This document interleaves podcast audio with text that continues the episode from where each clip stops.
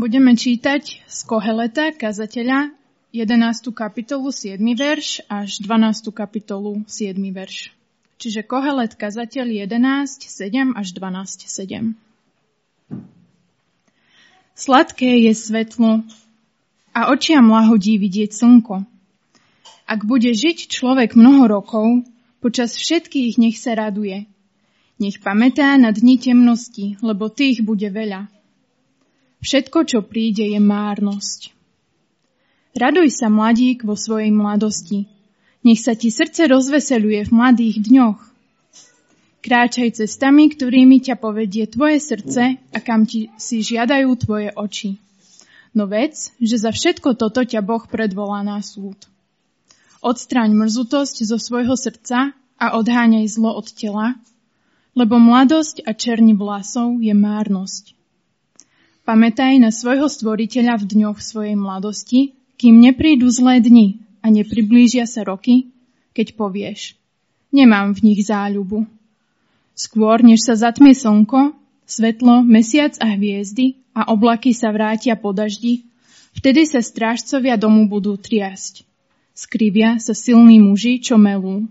Prestanú, zavrú sa dvere na bude málo a zatemnia sa, čo vyzerajú z okien. Zavrú sa dvere na ulicu, stlmí sa hlas mlyna a zmení sa na hlas vtáka. Aj piesne budú znieť tlmene. Vyvýšeniny budú vzbudzovať strach a cesta bude postrachom. Rozkvitne mandľovník, kobylka stratí silu, kapary sa minú účinku. Človek totiž ide do svojho väčšného domu a na ceste sa zoskupujú smútiaci. Skôr, než sa roztrhne strieborný motúzik a rozbije sa zlatá čaša, roztriešti sa čbán nad prameňom, poláme sa koleso na studni, prach sa vráti do zeme, tak ako bol, a duch sa vráti k Bohu, ktorý ho dal.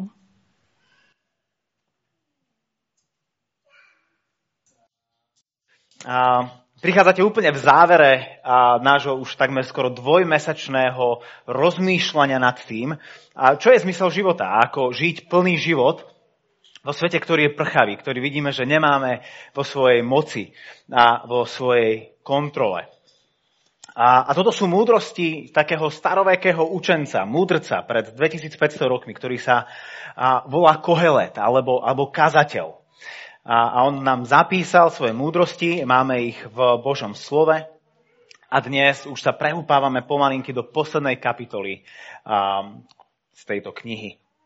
To, čo sme opakovane videli a čo aj dnes vidíme, je to, že Kohled je nielen múdry, ale Kohled je aj pekný.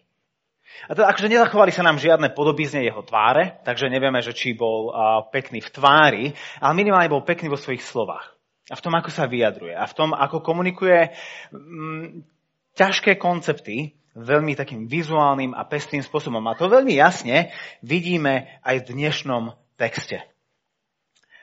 Lebo tým najkvetnatejším spôsobom opisuje tú, ten, ten najvyschnutejší život. Lebo keď sa pozrieme do 12. kapitoly, za chvíľu to aj vysvietím, tak vo veršoch 3 až 7 hovorí v skutočnosti o človeku a, a snaží sa nám pred očami vylíčiť človeka, ktorého život sa schyluje ku koncu, ktorý je na konci svojej životnej púti. Minulý týždeň som v kázni použil taký slovný zvrat, širinu marinu. A, a, a Maťka mi povedala, že sa v tej chvíli pozerala po miestnosti a, a všetci tí, ktorí pôvodom nie ste strnaví, alebo tu ešte nie ste dostatočne dlho, ste buď mali zmetený výraz tváre, alebo pobavený výraz tváre. A potom až pri obede som sa dozvedel, že širinu marinu sa nepoužíva ani v Žiline, ani v Leviciach, ani v Bardejove, ani v Srbsku, ale že to je taká naša lokálna vec. A tým, ktorí sú strnaví, dobre známa, a ostatní potrebujú na to buď kontext, alebo bez kontextu, iba domýšľať si môžu. A mám pocit, že keď sa pozeráme do, do úvodu 12. kapitoly, do samotného záveru Koheleta, tak tam čelíme niečomu takému veľmi podobnému. A s tým, že on, on píše ľuďom, Kohelet žil pred 2500 rokmi, píše v inej kultúre, ktorá iným spôsobom trošku rozmýšľa nad svetom, ako my dnes. A preto by nás nemalo prekvapovať, že z času na čas nebudeme úplne vedieť, o čom točí. Keď, keď Kohelet hovorí, že strážcovia domu sa budú triasť. tým, čo, čo tým chce povedať? Alebo že tí, čo melú, prestanú pracovať, lebo ich bude málo. No to, čo nám znie divne, alebo úsmevne, bolo pre nich plné, niekedy až pretekajúce významom. A Kohelet tu teda opisuje v týchto veršoch človeka, ktorého život sa chýli ku koncu. A preto je dobré, a napríklad v Trnave, keď niekto povie širinu marinu alebo povie niečo po trnavsky a nerozumiete, preto je dobré mať nejakého sprievodcu, ktorý vám to vysvetlí. Napríklad Maťka, keď prvýkrát k nám domov prišla na návštevu, keď sme ešte spolu chodili, ja som musel tlmočiť môjho otca, ktorý proste tu je od narodenia. A, a je vždy dobré mať takého spoločníka. A, a, a takisto a církvi Boh dal učiteľov a rôznych učencov, ktorí študujú toto oveľa viacej, ako my máme priestor, dokonca ako aj ja mám priestor. A tak s ich pomocou sa poďme pozrieť konkrétne na tie verše 7 a na, na tie verše 3 až 7 v 12. kapitole. Ich tu vysvietím. Hovorí. Vtedy v závere života sa strážcovia domu budú triasť strážcovia domu pre nich, my rozmýšľame proste nad, nad strážou, ktorá tam možno taká, ktorú, ktorú, ktorá je pred prezidentským palácom, alebo možno niekde vo Vatikáne, ako je tá vatikánska stráž. No, tu strážcovia domu sú obrazom pre ruky človeka. Hej. Ruky človeka, ktoré sú pevné, ktorými, ktorými chráni častokrát svoj dom, svoj život, svoju rodinu. Na, v, závere, člo, závere života človeka sa ruky trasú. Ďalej hovorí, um, Skrivia sa silní muži, čo sú jeho nohy, na ktorých v celej sile spriamene stál celý života, aj tie nohy. Sa nerobil mu problém celý deň stáť a, pracovať, ale, ale v závere života aj tie nohy sa už krivia a už neudržia a, a slabnú a chabnú. Tí, čo melú, prestanú pracovať, lebo ich bude málo. Je to skoro znie ako taká dobrá hádanka do nejakej detektívky. A že hádame, že čo sú tí, ktorí melú a bude ich málo lebo prest- a prestanú pracovať. No to sú zuby, ktoré melú, ktoré melú, ale čím viac rokov pribúda, tým viacej zubov ubúda. Hlavne vtedy nemáte implantáty, nemáte zubnú starostlivosť, takže tam ubúdajú ešte rýchlejšie. A, a mele, mele, až sa domele. Ďalej. A, a zatemnia sa, čo vyzerajú z okien. Toto, toto, možno si vieme typnúť, že čo sú okná v živote človeka, sú jeho oči. Hej, a dnes môžeme ísť na jednodňový ambulantný zákrok, šedé, zákrok na odstránenie šedého zákalu. A vtedy na to nebola žiadna pomoc. Proste človek bol odsudený na neustále slabnúci zrak, až napokon prišiel o videnie. Tí, čo vyzerajú z okien a zatemnia sa. Zavrú sa dvere na ulicu, stlmí sa hlas mlyna. Ako keď zavriete dvere a počujete ten ruch, ktorý je vonku na ulici a ruch mesta a života, ale k vám už dolieha iba tlmenie. Už, už úplne nerozoznávate reči. A, a ten mlyn, hej, ktorý ste celý život nenávideli, lebo vás vždy budil, alebo ste nevedeli spať, alebo odpočívať, a vám to uh, pílilo uši, zrazu už aj ten je iba tak niekde v úzadí. A človek tu stráca sluch. A zmení, sa, a zmení sa na hlas vtáka, aj piesne budú znieť tlmene. A toto je trošku komplikovanejšie, toto by som ani ja nevyčítal, akokoľvek by som bol kreatívny, ale ten obraz, ktorý je v hebrejčine vyjadrený a ťažko zachytený slovami, takto v preklade, je človek, ktorý trpí nespavosťou, ktorého ten ranný vtáčik zobudí, ktorý, ktorý spí tak ľahko a krehko, že, že spev vtáka ho zobudí, ktorý zažíva vnútorný nepokoj. Vyvýšeniny budú zbudzovať strach a cesta bude postrachom. Za mládí tento človek možno behal a utekal po hrebeňovkách a zdolával jeden kopec za druhým, no dnes aj obyčajná cesta dole schodami môže byť život ohrozujúca. Rozkvitne mandlovník, ktorého kvety sú biele, ako hlava starca. Kobylka stratí silu, pružné nohy kobylky sa už len vlečú, rovnako ako starý človek, ktorý niekedy pružne a, a, a živo sa a presúva z jedného miesta na druhé, sa niekedy už iba vlečie. Kapary sa minú účinku. A kapary sú koreninou. V prenesenom význame to znamená život stratil svoju korenitosť. Kto má uši, nech počuje. Proste uh, vitalita života a túžba po intimite, po sexe, po blízkosti zrazu s pribúdajúcim vekom upadá. Život nie je to, čím býval. Čiže v samotnom závere svojej knihy nás Kohelet berie na samotný záver života človeka, ktorému nikto z nás neunikne. No a keď nad tým rozmýšľame, môžeme sa, doplniť, môžeme, môžeme sa dopustiť dvoch chýb. A, a tá prvá je, a pre tých, ktorí majú 35 plus minus 5-10 rokov. My sa že o, to sa mňa netýka. Ja mám ešte plný chrup, a ruky sa mi ešte netrasú. Samozrejme, nie som ako chirurg, chirurg ale akože som celkom stabilný. Hej. Áno, to je, to je pravda. V tomto ohľade si možno iba v polovici dĺžky svojho života predtým, ako sa začnú u teba prejavovať tieto príznaky, o ktorých Kohelet tak kvetna to rozpráva.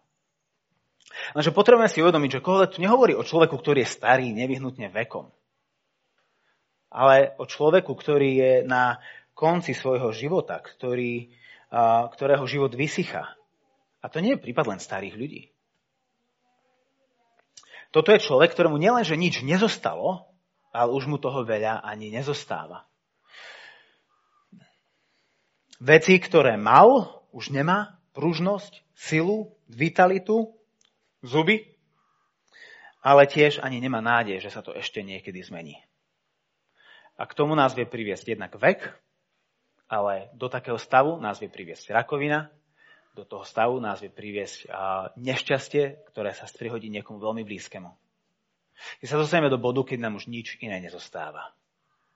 Je mnoho mladých ľudí v, akože na špičke svojej akože ľudskej vitality a na, potenciáli, na, na špičke potenciálu svojho života, ktorí sa ocitnú zrazu s prázdnymi rukami, bez akejkoľvek nádeje, že to zmení a už len čakajú.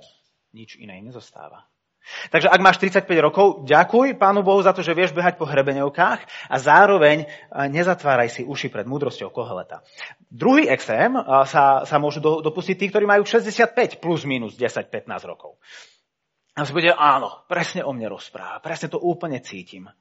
A, už nemám všetkých 32 zubov a ubúda mi síl. Lenže opäť, Kohelet tu nerozpráva o človeku, ktorý je na dôchodku. Kohelet tu rozpráva o človeku, ktorý je na konci, ktorý čaká už len na jedno. A keď sa tak aj na nás pozerám, tak nemám pocit, že sa to týka kohokoľvek z nás. Hej, aj ten najstarší medzi nami, nepotrebujeme sa obzerať a ukazovať prstom, ale aj ten najstarší medzi nami je, je, má stále život a nádej na život na dosah. Hej. Život je pre ňo stále realitou. A tak aj 65-ročný človek je pre Koheleta mladíkom. A tak ani vy nezatvárajte uši pred múdrosťou Koheleta. Každý z nás, čo sme tu, máme život stále ešte na dosah. No zároveň nikto z nás neunikne ubudajúcemu slnku. V, prv, v 7. verši 11. kapitoly Kohelet hovorí, že sladké je svetlo a očiam láhodí vidieť slnko. A, a pripodobňuje život ku životu vo svetle, pod slnkom. A naopak život v tme je obrazom pre smrť a koniec nášho príbehu. A, a mohli by sme povedať, že život človeka je akoby, život človeka je akoby cestou zo sveta svetla do tmy smrti. Že život človeka je cestou zo sveta svetla do tmy smrti. Od okamihu, ako sme sa narodili a poprvýkrát sa nadýchli, náš svet bol zaliatý svetlom a farbou.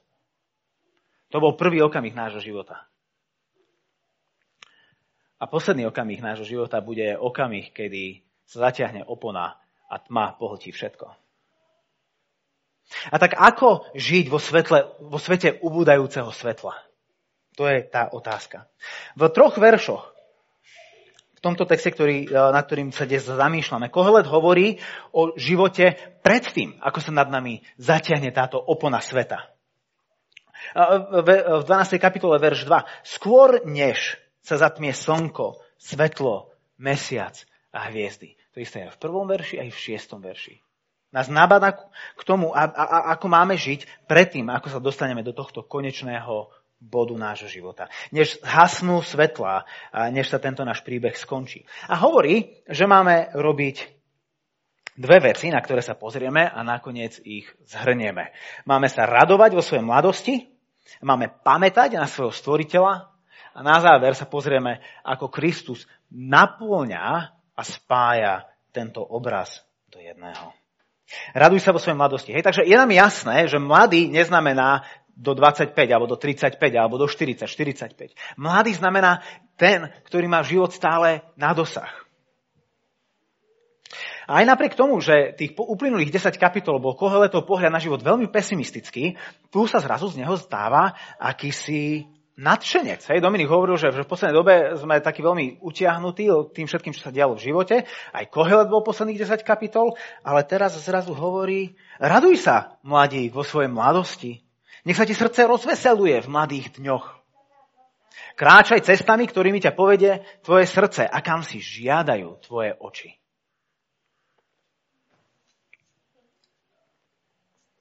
Neznie to až príliš moc? To by sme asi nečakali nájsť niečo také v Biblii. Možno práve opak by sme e, očakávali, že ovládaj sa, nechoď všade, kam sa ti chce, nechoď všade, kam vidíš. A toto neznie veľmi duchovne. Lenže pozrime sa na koniec verša 9. Hovorí, no vec, že za všetko toto ťa Boh predvolá na súd. Za všetko toto ťa Boh predvolá na súd. A tá podstatná otázka, preto aby sme porozumeli, čo tým Kohelet myslí, je porozumieť tomu, že čo to znamená za všetko toto ťa Boh predvolá na súd. Za, za hýrivý život, za hedonistický život, ktorý sme strávili na svojich uh, sebeckých túžbách a na zhýralých radovánkach, je to, za čo nás bude súdiť? Nemyslím si, lebo keď sa pozrieme do 10. verša, tak tam Kohelet hovorí, odstráň mrzutosť zo svojho srdca a odháňaj zlo od tela. Takže, takže Kohelet nehovorí, keď, keď hovorí, že, že kráčaj svojimi cestami a, a, a choď tam, kde, kde ťa oči vedú, tak nehovorí, a, že rob zlé veci a, a buď sebecký v tom a, a ubližuj iným, ale lebo, lebo proti tomu varuje v 10. verši, ale musí hovoriť niečo iné. A ten súd, o ktorom tu hovorí, je to, že Boh ho bude súdiť za to, že sa netešil z dobrého. Že Boh ho bude súdiť za to, že sa netešil z toho dobrého, čo mu Boh v živote dal.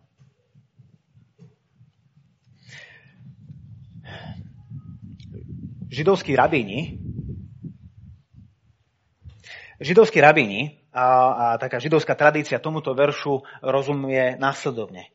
Každý sa musí postaviť pred Bohom a zodpovedať za všetky dobré veci, ktoré v živote videl a netešil sa z nich. Každý sa musí postaviť pred Bohom a zodpovedať za všetky dobré veci, ktoré v živote videl a netešil sa z nich.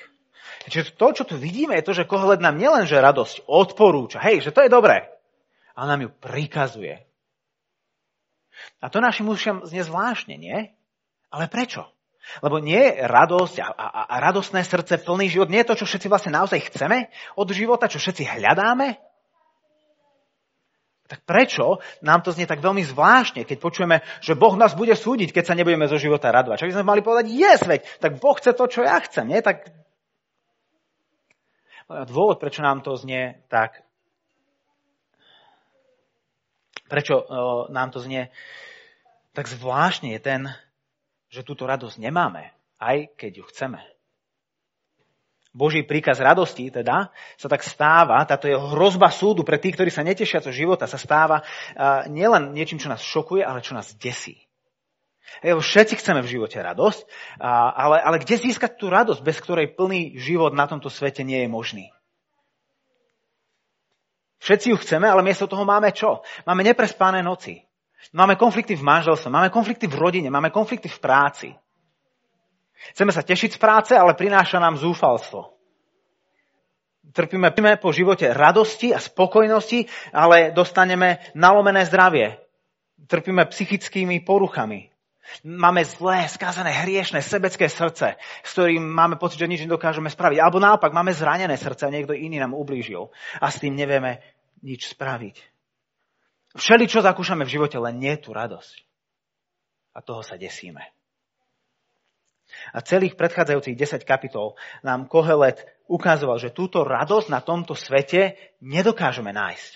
Lebo tento svet je vo svojej podstate prchavý. A prchavý svet dáva len prchavé odpovede. Prchavý svet dá len prchavú radosť.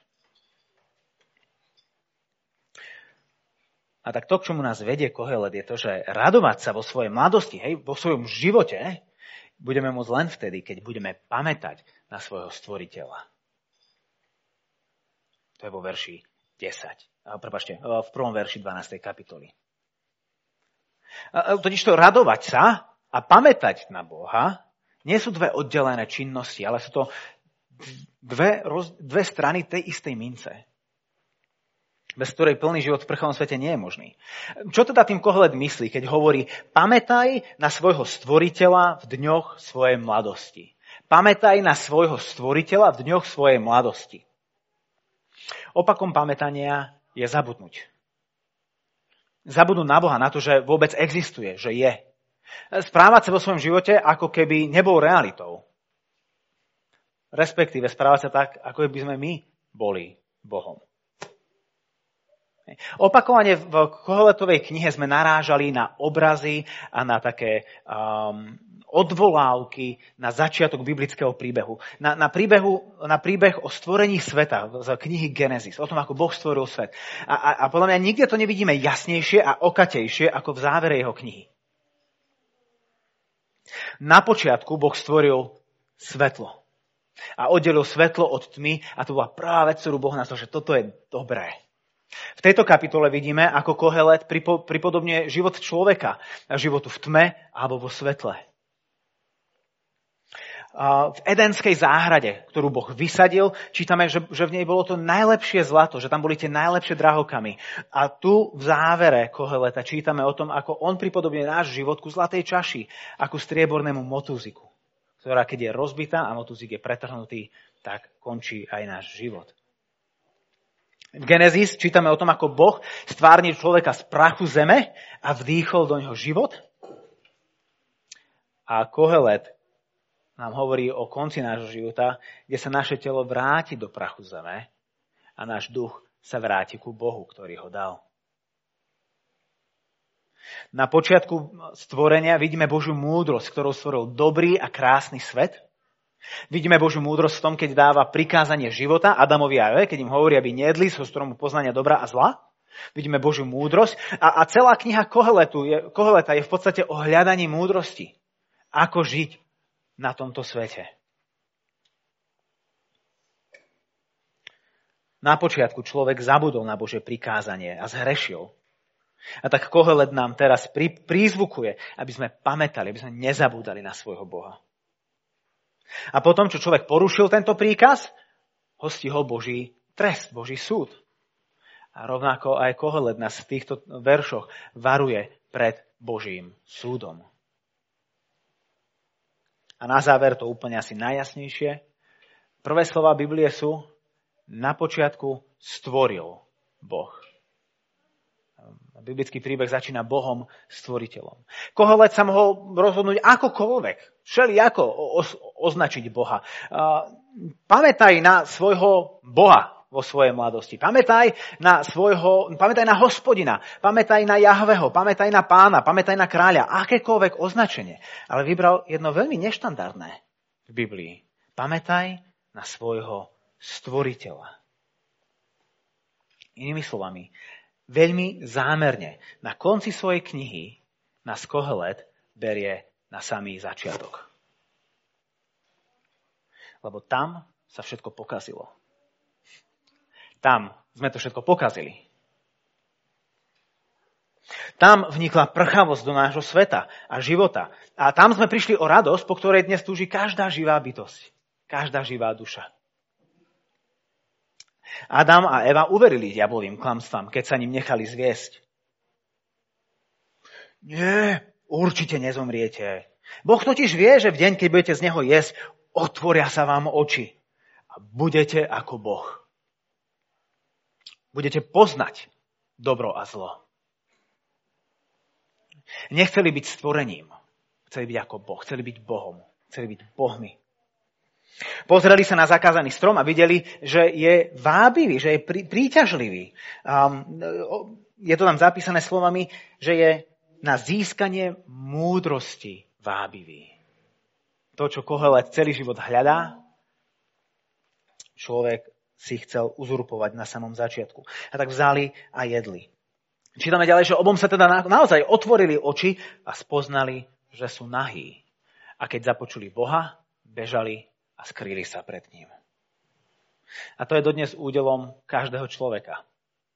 Sme konfrontovaní so svojou nahotou, so svojou nedostatočnosťou. Sme odhalení a skrývame sa. Skrývame sa pred Bohom, skrývame sa pred druhými, skrývame sa sami pred sebou. A Kohelet nás volá, aby sme pamätali na svoje stvorení. Tým, aby sme priznávali to, že my ním nie sme ale že sme jeho stvorení. Preto je staroba taká neznesiteľná. Lebo celý život sa snažíme presviečať samých seba a všetkých okolo nás, že sme strojcami vlastného šťastia, že, že sme svojimi vlastnými pánmi. Hej. Snažíme sa presvedčiť, že vlastne my nepotrebujeme Boha, lebo my naozaj sme ako Boh. Lenže keď sa vám začnú triasť ruky a keď vás už neunesú nohy, keď vám začnú chýbať zuby, tak je všetkým jasné, že tým Bohom nie ste. A keď áno, tak ste veľmi chabým Bohom. Nakoniec život, alebo skôr blížiaca sa smrť, nás prikvačí k zemi a nás konfrontuje s realitou toho, že sme stvorením a nestvoriteľom. Preto je staroba taká náročná a taká boľavá pre mnohých.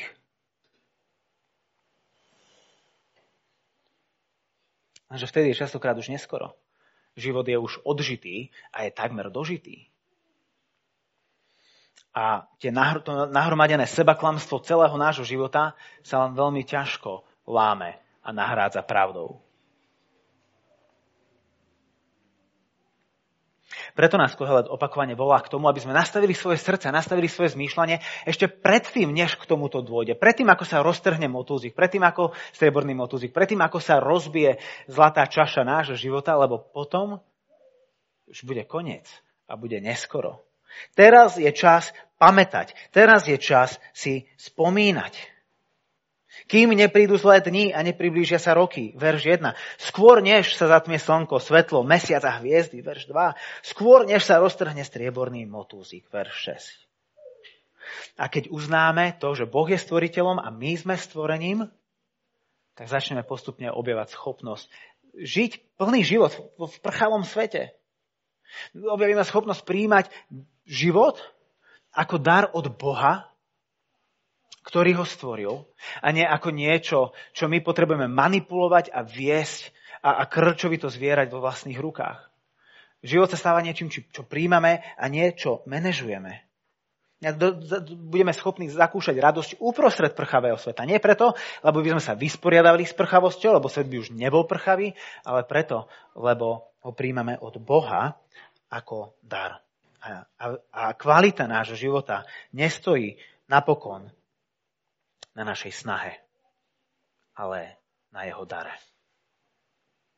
A Kohelet na nás nalieha a búši. Hovorí, pamätaj na svojho stvoriteľa v dňoch svojej mladosti. Hej, lebo iba len teraz, kým si nažive, sa môžeš rozpamätať. Iba teraz, kým si nažive, sa môžeš radovať. Tak, ako Boh chce, aby si sa radoval. A potom, napokon, keď sa tmavé oblaky života opäť raz vrátia a, a naposledy zatiahnu oblohu, tak budeš vedieť. Budeš vedieť a, a budeš pripravený. Vtedy koniec života, či už pre vek alebo pre chorobu, nebude tvojim nepriateľom. Ale tým, kto ťa privedie späť domov. Ako Kohelet hovorí vo verši 5 a 7. Človek totiž ide do svojho väčšného domu a jeho duch sa vráti k Bohu, ktorý ho dal. A až vtedy po prvýkrát naozaj zakúsime plný život, a že tentokrát v plnom svete.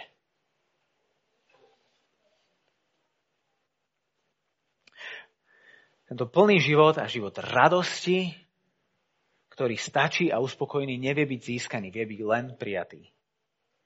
Tak by sa v podstate dalo zhrnúť všetkých 12 kapitol Kohleta. Keby sme mali mať iba jednu kázeň na celú knihu, tak toto by bola hlavná myšlienka tej kázne.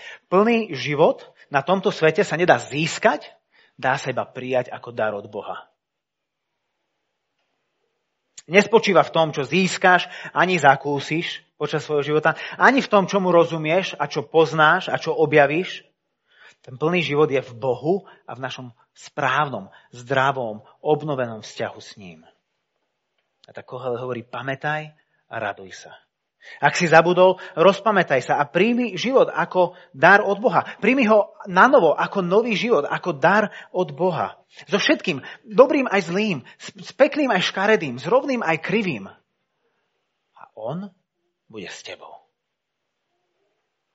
Neznamená, že všetko škaredé bude zrazu pekné a všetko zlé sa obráti na dobré a všetko krivé sa vyrovná, ale že Boh, bude, ale, ale že boh vstúpi do tohto prchavého sveta a budeme mať plnosť samotnú po svojom boku.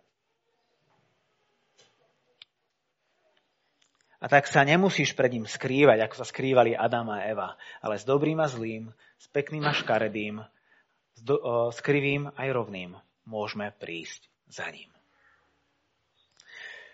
V Novej zmluve je jeden list, ktorý voláme list Hebrejom, kde ten autor listu píše kresťanom, ktorí žijú tiež v podobnom prchavom svete, v akom žijeme aj my.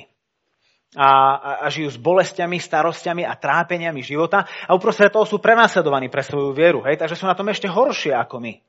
Ešte ťažšie ako my a dáva, a v 12. kapitole, ku koncu svojej knihy, ku koncu svojho listu, mu dáva, im dáva radu, ako majú žiť v tomto svete.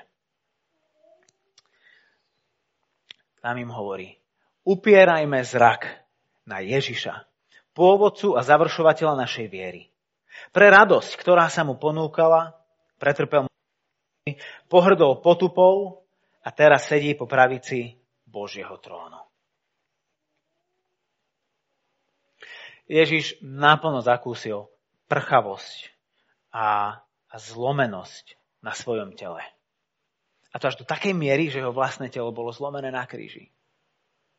Nezakúsil ju teoreticky, ani, ani iba si nemočil prst. Nechal sa pohltiť prchavosťou nášho sveta. A v týchto mukách a potupe napokon obstal. A čo bolo tým dôvodom? Radosť pre radosť, ktorá sa mu ponúkala. Ježiš žil pre inú radosť. Takú, ktorú dokonca ani utrpenie a bolesť, ktorú ani ukrižovanie nedokáže zničiť. Ktorá je pevnejšia ako samá smrť. V porovnaní s ktorou aj smrť je prchavá. Radosť, ktorá dokázala existovať nielen mimo kríža, ale aj priamo na kríži. Lebo tá sa mu ponúkala na druhej strane kríža. A čo, čo je to, čo sa Ježišovi ponúkalo na druhej strane kríža? Radosť jeho otca, radosť zo všetkých tých, ktorí k nemu prídu vo viere a príjmu nový život. Vo všetkých tých, ktorí uveria a budú zachránení pre jeho obetu. Ježiš veľmi dobre vedel, kam ide a ku komu ide. A vedel, že nakoniec príde domov ku svojmu otcovi. A tak ani kríž ho nebol schopný obrať o túto radosť. A na zároveň nás autor listu Hebrejom vyzýva k tomu, aby sme upierali zrak na Ježiša. Čo tým chce povedať? Že máme ho pozorovať, čo robil on a to isté máme robiť aj my? Máme vziať svoj kríž, prijať svoj kríž a snažiť sa vyhecovať ku radosti, usmievať sa, keď život boli a sme utrápení? Nie, tak to nefa- nefunguje. Vyfabrikovať radosť nedokážeme. Jediný dôvod, prečo Ježiš bol schopný zakúšať radosť, ako počas svojho života, tak aj nakoniec na kríži bol ten, že nezabudol. Pamätal. Jeho posledné slova z kríža boli Oče, do tvojich rúk porúčam svojho ducha. Oče. Ježiš dobre vedel, kam ide. Nezabudol na svojho Boha, nezabudol na svojho Otca. Vedel, že ide domov.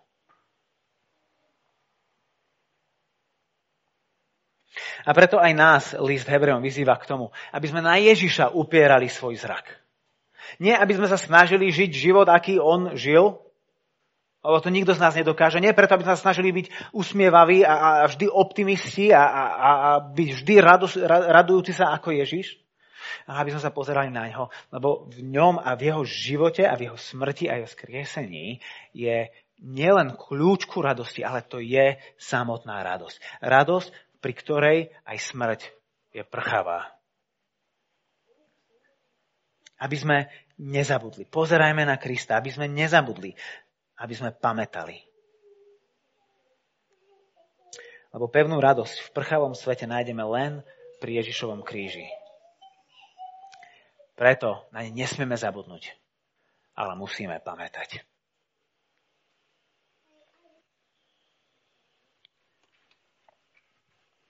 Ďakujeme ti, Ježiš, za tvoje telo, ktoré bolo zlomené, preto, aby naše mohlo byť zhojené. Ďakujem ti za tvoju krv, ktorá bola preliata, aby naša mohla byť ušetrená. Ďakujem ti za to, že vďaka tebe, vďaka tvojmu víťazstvu nad smrťou, sa zrazu kríž stáva cestou ku životu. A že môžeme aj tento prchavý svet nakoniec príjmať ako to, čo nás privedie domov, ako životu. Amen.